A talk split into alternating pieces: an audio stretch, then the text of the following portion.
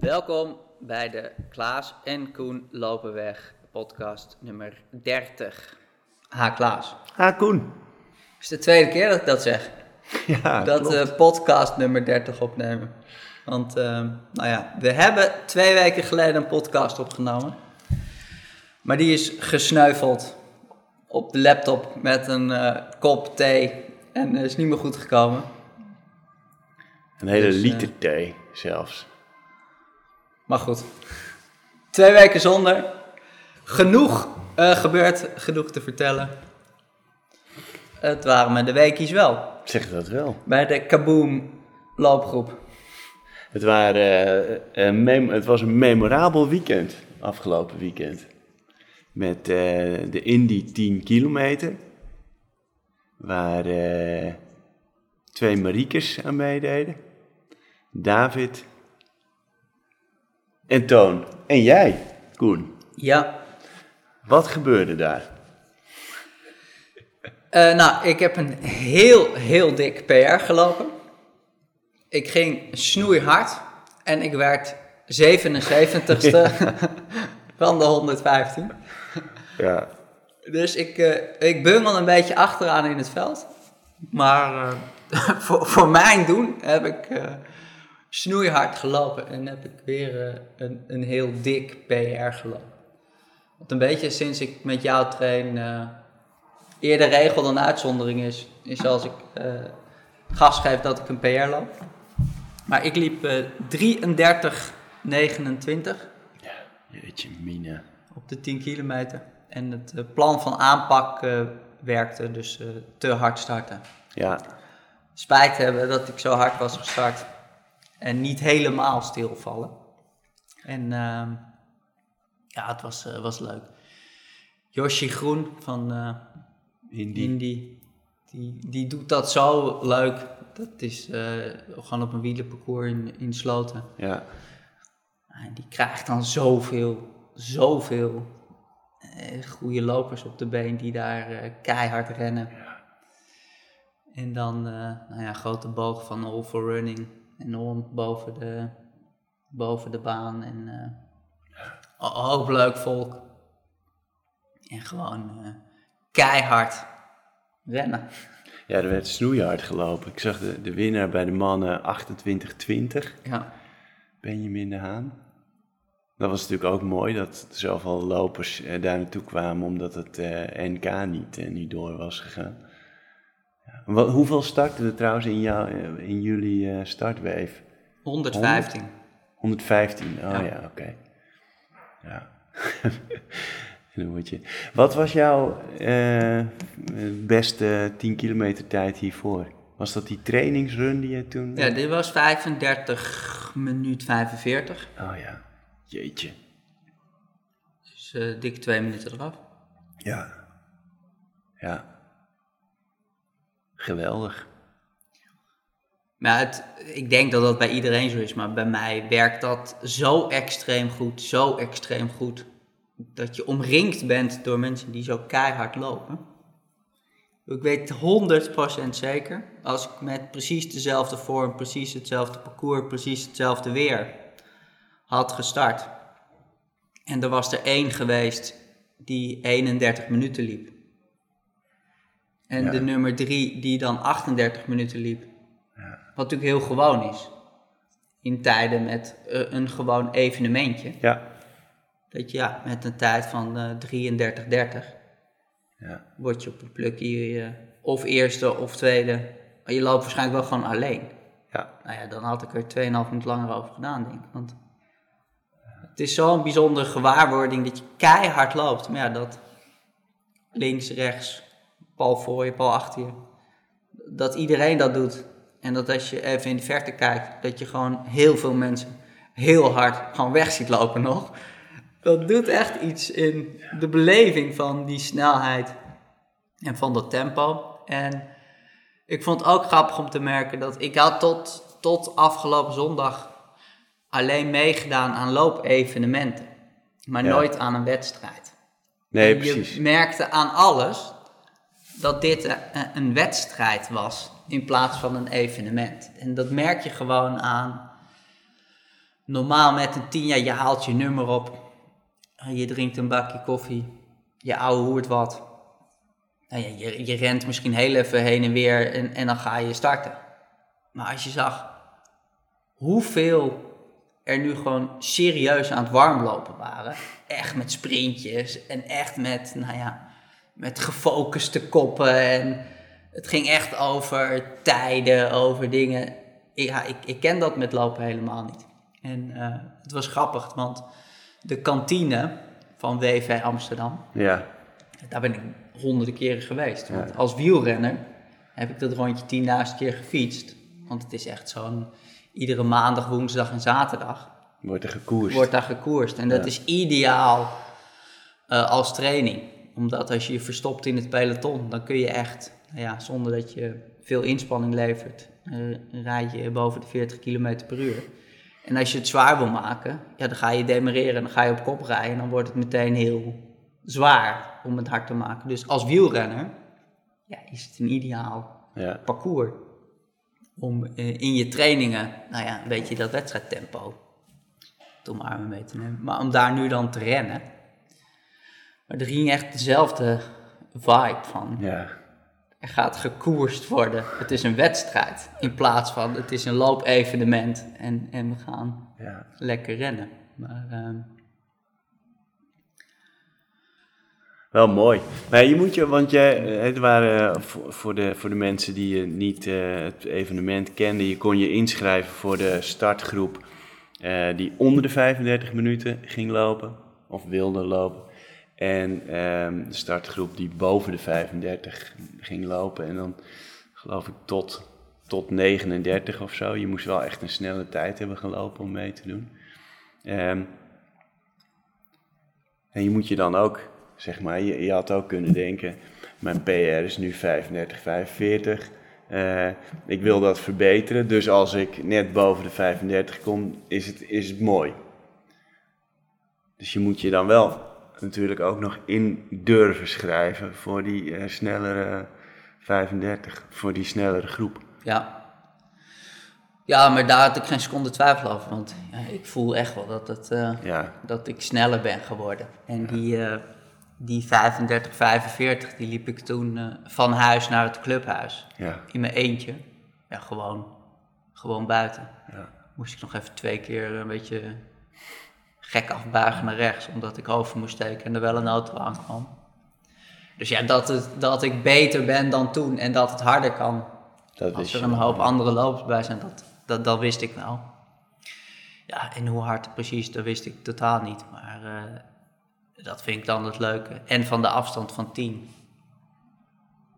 En van zoveel goede lopers, om dan echt wel hard te starten. Ja. En dan te zien hoe lang dat vol te houden is. En mijn Stride die gaf aan dat ik, als ik 300 watt gemiddeld zou lopen, dat ik op een tijd kon komen van net onder de 33 minuten al. Ja. Dus die was daar positief. Nou ja, goed, er stond een keiharde wind en er zat 4 keer een heuveltje in. Ja. Dus ik denk met die 33,29... Ja, dat gekke ding toch gelijk had. Ja. En het was gewoon leuk. En het kan natuurlijk ook niet mis, zoiets. Nee, supermooi. Ja, en Toon was leuk. Ja. Die eindeloos in het Vondelpark die intervaltraining doet. Dat we gewoon hetzelfde tempo lopen. Die liep ook snoeihard en een PR. Ja. 34,04. Ja. David ook een dik PR trouwens. 34,40 geloof ik. Ja, in ieder geval ook hard. Ja, dat is natuurlijk echt wel, dat helpt enorm mee. En dat werkt natuurlijk wel, dat we gewoon de afgelopen weken, maanden, dat je dan op dinsdagavond al traint en dat er dan van zo'n plukkie dus 335 minuten kunnen lopen, ja. Het rekt die tempo's allemaal wel op. Ja. Op een manier. Dus lig op koers voor Rotterdam. Ja. 10 april. Jij mag een stuk eerder aan de bak.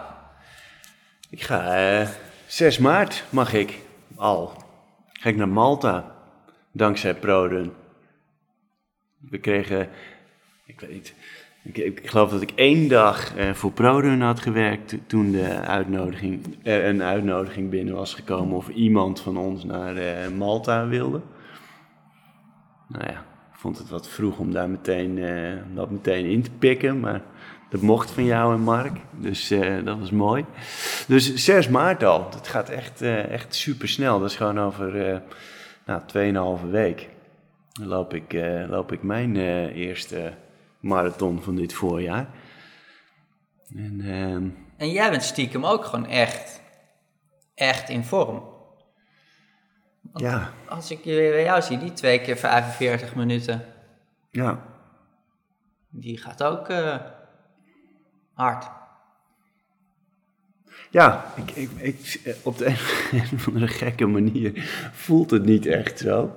Dat ik nu beter of zelfs net zo goed in vorm ben als voor Amsterdam. Maar het is wel gewoon zo, want ja, de tijden en de trainingen gaan gewoon hartstikke prima. Ja, gaan echt wel prima. Het laatst 1 keer dat ik het niet op kon brengen om de training af te maken zoals die gepland was.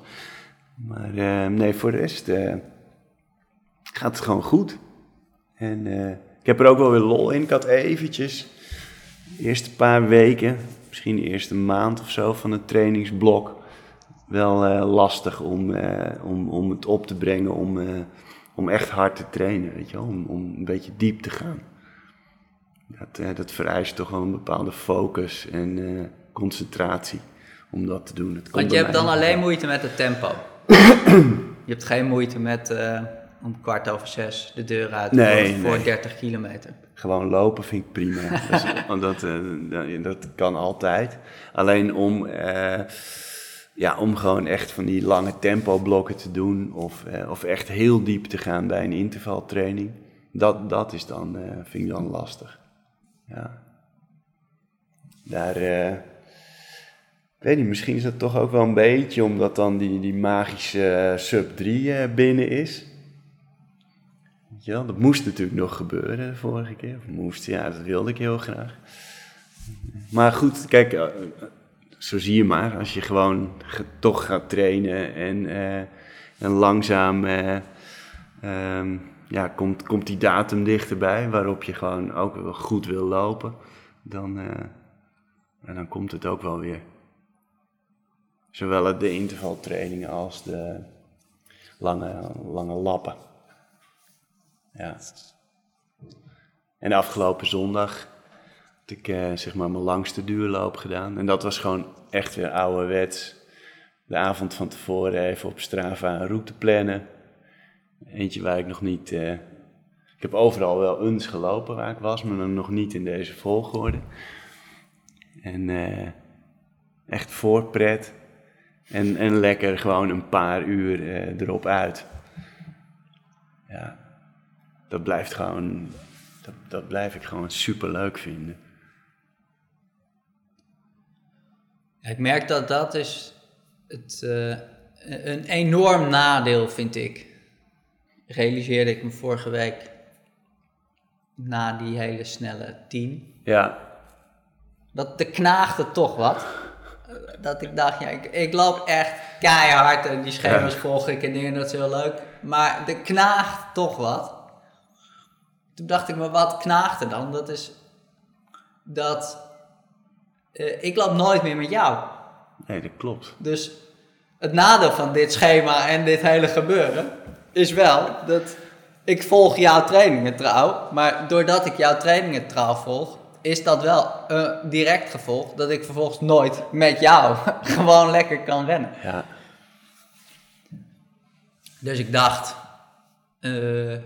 echt wel leuk dat na 10 april, dat ik gewoon weer met jou kan rennen. Ja. In plaats van heel trouw die blokken en die schema's af te werken. Want wij lopen echt nooit meer samen. Nee, hè? Nee. Ja, wat in het schema logisch is, maar... Ja, we hadden heel vaak op vrijdagochtend hebben we gelopen in het verleden. Het was dan gewoon een rustig loopie en dan heel vroeg. En we hebben nu natuurlijk ook op die hele vroege dagen hebben we vaak het mediteren. Ja. Dus het is niet alleen maar de schema's. Er zijn wat dingen veranderd.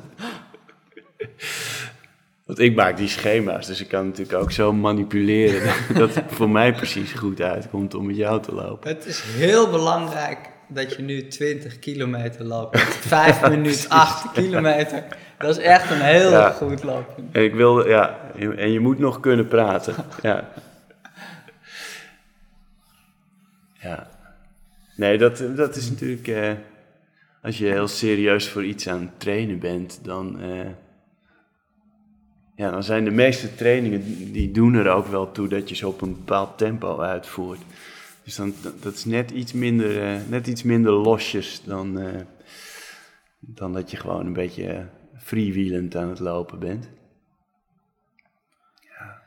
Zondag werd mij gevraagd naar het geheim van jouw schema en aanpak.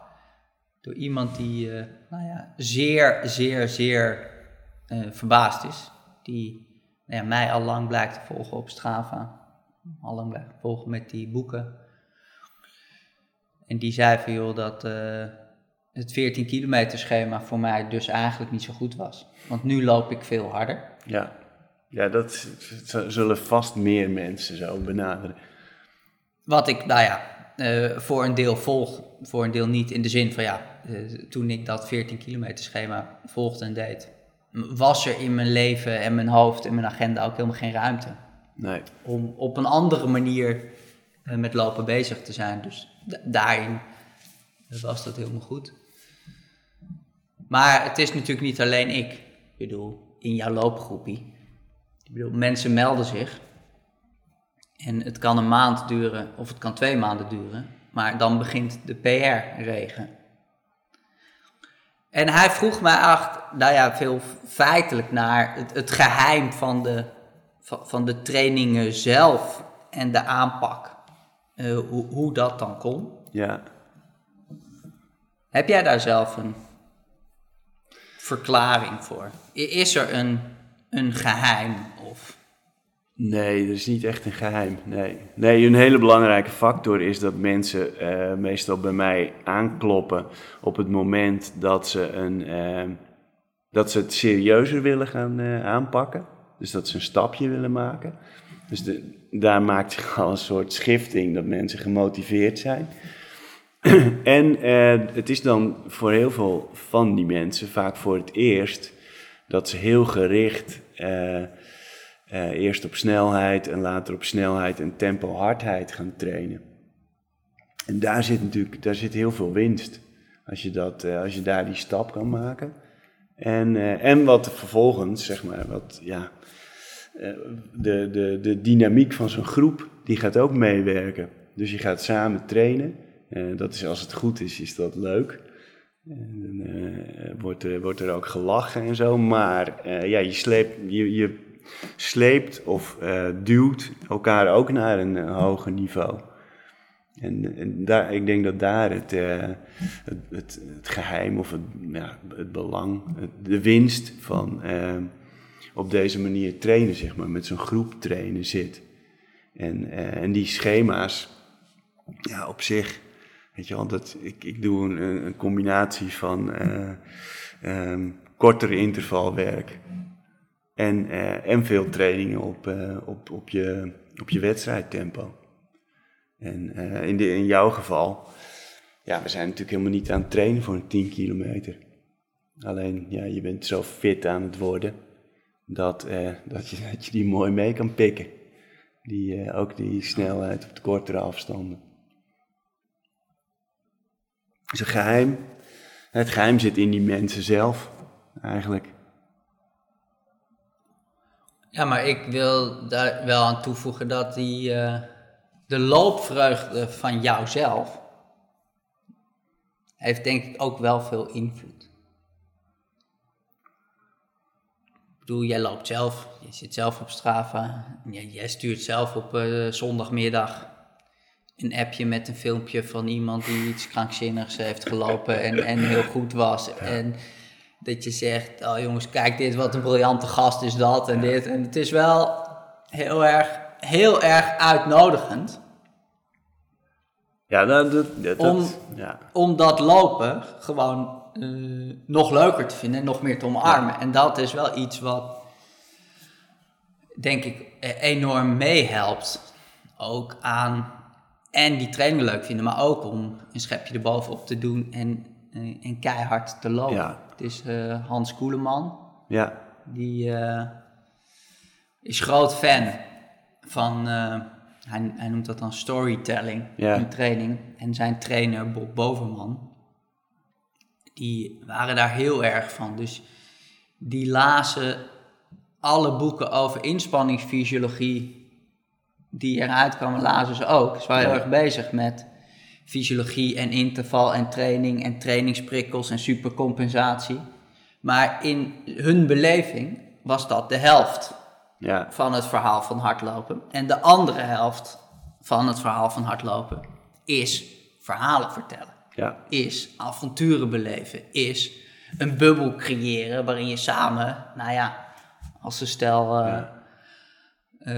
qua jongens elkaar optilt naar, grotere hoogtes. In dat verhalen vertellen en gewoon dingen beleven. En dat is iets dat, zonder dat jij dat zo benoemt en misschien zo bewust doet, is dat wel iets wat vanzelf zo gaat. Omdat jij gewoon daarop aangaat en dat zelf interessant vindt en leuk vindt. En dus dat komt er wel gewoon bij.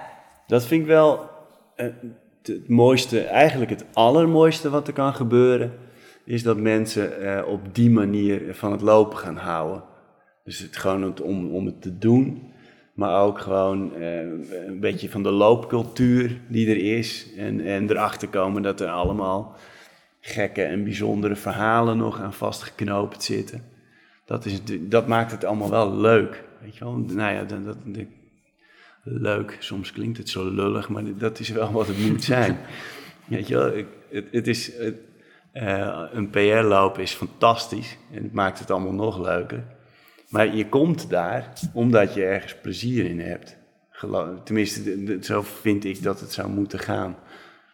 En in zo'n groepje kan dat ook weer zo versterkend werken. Ik vind dat echt... dat is mooi om te zien.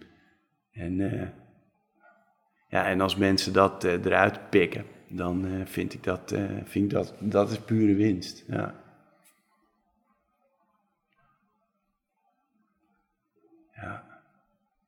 Ja, het is interessante kosten. En leuk. Dat is het zeker. Dat is mooi om te zien. Zo'n... Hoe dat in elkaar steekt. Maar ik krijg inderdaad, naar aanleiding van jouw resultaat op Strava, komt nu inderdaad af en toe wel eens een mailtje binnen van of ik voor iemand een schema kan maken. Sommige mensen denk ik van, maar je doet alles al. Daar heb je mij helemaal niet voor nodig. Maar het is wel leuk om op die manier ook in contact te komen met mensen over het lopen. En... om ermee bezig te zijn. Iets anders dan lopen? Ja. Ben je nog iets aan het lezen? Ja, nou en of. Ik ben Harry Potter aan het lezen. Harry Potter? Ja. Want sinds kort woont Harry Potter ook bij mij in huis. Er loopt een kleine blonde Harry Potter...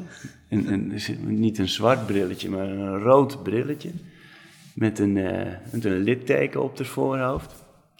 En die wil nu de hele tijd alles van Harry Potter lezen. En mijn dochter Daantje is sinds de kerstvakantie is helemaal into Harry Potter geraakt. Ze had de eerste film gezien en nu zijn we het boek aan het voorlezen. En dat is wel echt... als ouder is dat wel heel leuk, want... die eindeloos herhalen van die kinderboeken, dat op een gegeven moment weet je het wel. De eerste twee keer is het leuk, maar bij de 15e en 16e keer wordt het toch minder. En Harry Potter had ik zelf nooit gelezen. Ah, je had het helemaal nog niet gelezen? Dus ik vind het wel leuk om dat nu voor te lezen. En ik heb er nu zelf zin in. Kop, naar bed, we moeten voorlezen. En lees je dan stiekem door na het voorlezen? Nee, dat zou verraad zijn. Nee, dan gaat het licht uit en dan is het klaar. Maar nee, het is toch... Weet je wel, ik vind het toch...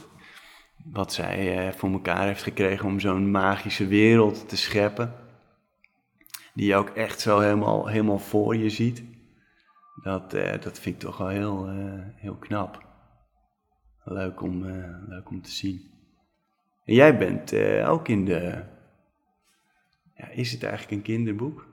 Ja, ik ben de Kleine Prins weer aan het lezen. Die zag ik natuurlijk liggen, ja. Het is niet echt een kinderboek. Tenminste. Mijn zoon vond er niks aan. En die vond Harry Potter wel leuk. Ja. Dus het is... Ik denk niet dat het echt een kinderboek is. Maar ik las... Vos en ik. Oh ja. Had ik toen gelezen van... echt een bijzonder verhaal. Van een vrouw die echt in Amerika... in the middle of nowhere woont... aan een doodlopende weg. En daar een bijzondere vriendschap sluit met een vos. En zij beschrijft heel mooi die natuur en haar verhouding tot natuur en dieren. En ik werd wel meegesleept door haar kijk op de natuur en de wereld. Ja. En een van de dingen die zij deed was, zij ging vos, haar echte vos, die vandaan kwam lopen en dan ging liggen in de zon en heel dichtbij bleef. En ze trokken echt samen op.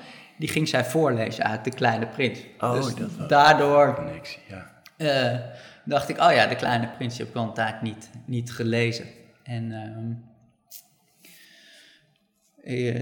Michiel Boek, die ook voor Mr. Combaals veel doet en werkt. Zijn lief Danielle, die... is van Rainbow Pocket. En Rainbow Pocket had toen De Kleine Prins ook weer. Dus ik kwam daar langs, om even gedacht te zeggen, het ouwe en dingen. Toen stonden daar al die kleine prinsen. Dus toen had ik een randje meegekregen van de, en toen kwam die weer een beetje naar boven. En het blijft een leuk boek. Ja. Dat er in de eenvoud... staan er best wel, mooie dingen in over. Ja. Alcoholisme, over hebzucht, over ijdelheid, over, hoe maf mensen eigenlijk zijn en hoe ze zich gedragen en hoe dat er dan uitziet. Als je daar van een afstandje beschouwend naar kijkt en wat daar dan van te leren is. Dus De Kleine Prins is... leuk, ik zag... ik moet denken aan afgelopen zomer... toen de terrassen even open waren. Ja. Jeetje, weet je nog. Zat ik met een vriend op het terras. Wat te drinken. En er zat een jonge vrouw... op het tafeltje naast ons. En ik zeg tegen die vriend... ik zeg... Zie je die tatoeage van haar op de arm? Dus die vriend, dat zie ik wel. Ik zeg, joh, dat is een boa constrictor die een olifant heeft ingeslikt. Hij zegt, joh, lul niet zo stom, dat is gewoon een hoed. Of, ik zeg, ik zweer het je, dat is van De Kleine Prins. Zij heeft op haar arm een boa constrictor die een olifant heeft ingeslikt. Ik weet het zeker. En dat je echt op het punt zat van, wij zaten daar... wij zijn mannen van 40. Het waren jonge vrouwen van 20 die daar... Volgens mij waren het toeristen. Ja. Zo'n verhouding dat je denkt... ik mag graag wel tegen mensen gewoon een beetje beginnen te ouwehoeren. Ik denk, moet ik nou hier als een oude lul... Ja. Is er niet een hele slappe... Ja, precies. Versiertruc, maar ik kon me niet bedwingen. Dus ik vroeg... heb jij een boa constructor op je arm staan... die een olifant heeft ingeslikt? Ze begon helemaal te stralen. Ja. Van De Kleine Prins. Ja. Super grappig om dat dan op je arm getatoeëerd te hebben. En voor mensen die het boekje niet kennen, die denken natuurlijk, waar gaat dit over? Maar dan zou ik zeggen, lees het boekje. Boek, De Kleine Punt. En, het boekje is heel mooi. Ik vind de illustraties zijn ook... tenminste, dat is toch ook in het origineel? Die, dat is de Saint-Exupéry. Antoine heeft zelf ook die tekeningen gemaakt. Ja, zeker de moeite waard. En het grappige is ook dat het is helemaal niet zo netjes, die tekening. Nee. Want die kleine prins, die ziet er, soms heeft hij ook wel andere kleren aan en soms heeft hij iets andere verhoudingen. En dat zegt hij ook in het begin, dat niet zijn schuld is, maar dat dat de schuld is van volwassenen die tegen hem hadden gezegd toen hij 6 was, dat hij niet goed kon tekenen. Dus dat hij er toen mee gestopt was. En dat hij dan niet nu natuurlijk ineens heel goed kon tekenen. Maar dat hij wel veel plezier eraan had. Dus dat wij als lezer maar voor lief moeten nemen. Dat het niet allemaal even mooi is en goed is gelukt. Maar het is de schuld van de volwassenen. Ja, die maken een hoop kapot in de wereld. En jij, wat heb je nog voor training staan deze week eigenlijk? Ik heb vandaag een rustdag, dus het is nu dinsdag als wij dit opnemen. En zondag die 10 gelopen en gisteren even rustig uitgelopen. Vandaag even rustig aan en dan donderdag in ieder geval weer met de Kaboom training. Ja. Dat zijn blokjes marathon tempo is de donderdag. Dus dat is leuk. En komend weekend mag ik er een langer. Van 2 uur stond er zondag. En dus vanaf nu gaat de omvang wat omhoog. Zoals mijn trainer appte. We gooien er een blokje hout bij. Ja. Vanaf nu. Ja. Ja, mooi. Een nieuwe fase. Ja. Ik ga zo meteen 3 keer 8 kilometer op marathontempo. Dat vind ik echt de verrukkelijkste training. Die blokjes op marathontempo. Ja. En jij doet hem nu op tempo? Ja. Want jij traint eigenlijk niet op voltage. Nee, omdat ik gewoon niet weet wat het moet zijn. Dus dat mijn... wat ik kan en wat Stride nu aangeeft, dan train ik gewoon te rustig. Dus dat klopt gewoon nog niet helemaal. Stride en ik, we worden langzaam vrienden. Daar heb ik alle vertrouwen in. Maar het duurt even. Zo strak als die bij jou is afgesteld, zodat het allemaal zo mooi klopt. En bij meer mensen trouwens. Dus bij mij nog niet. Dus ik ga gewoon op tempo lopen en dan... En dat is dan gewoon 4 minuten 14 de kilometer? 4:14 moet dat ongeveer opleveren.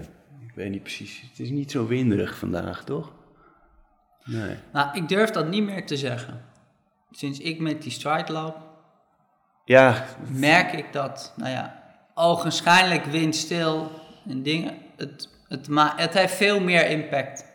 Ja. Veel meer impact dan ik had vermoed. Ik denk op een racefiets, dan merk je het zo overduidelijk en direct boem meteen. Ja. Ik denk met lopen valt het wel mee, maar zelfs gewoon een lullig briesje kan als je hem net echt tegen hebt. En wat in Amsterdam gewoon ook veel, veel, veel doet, is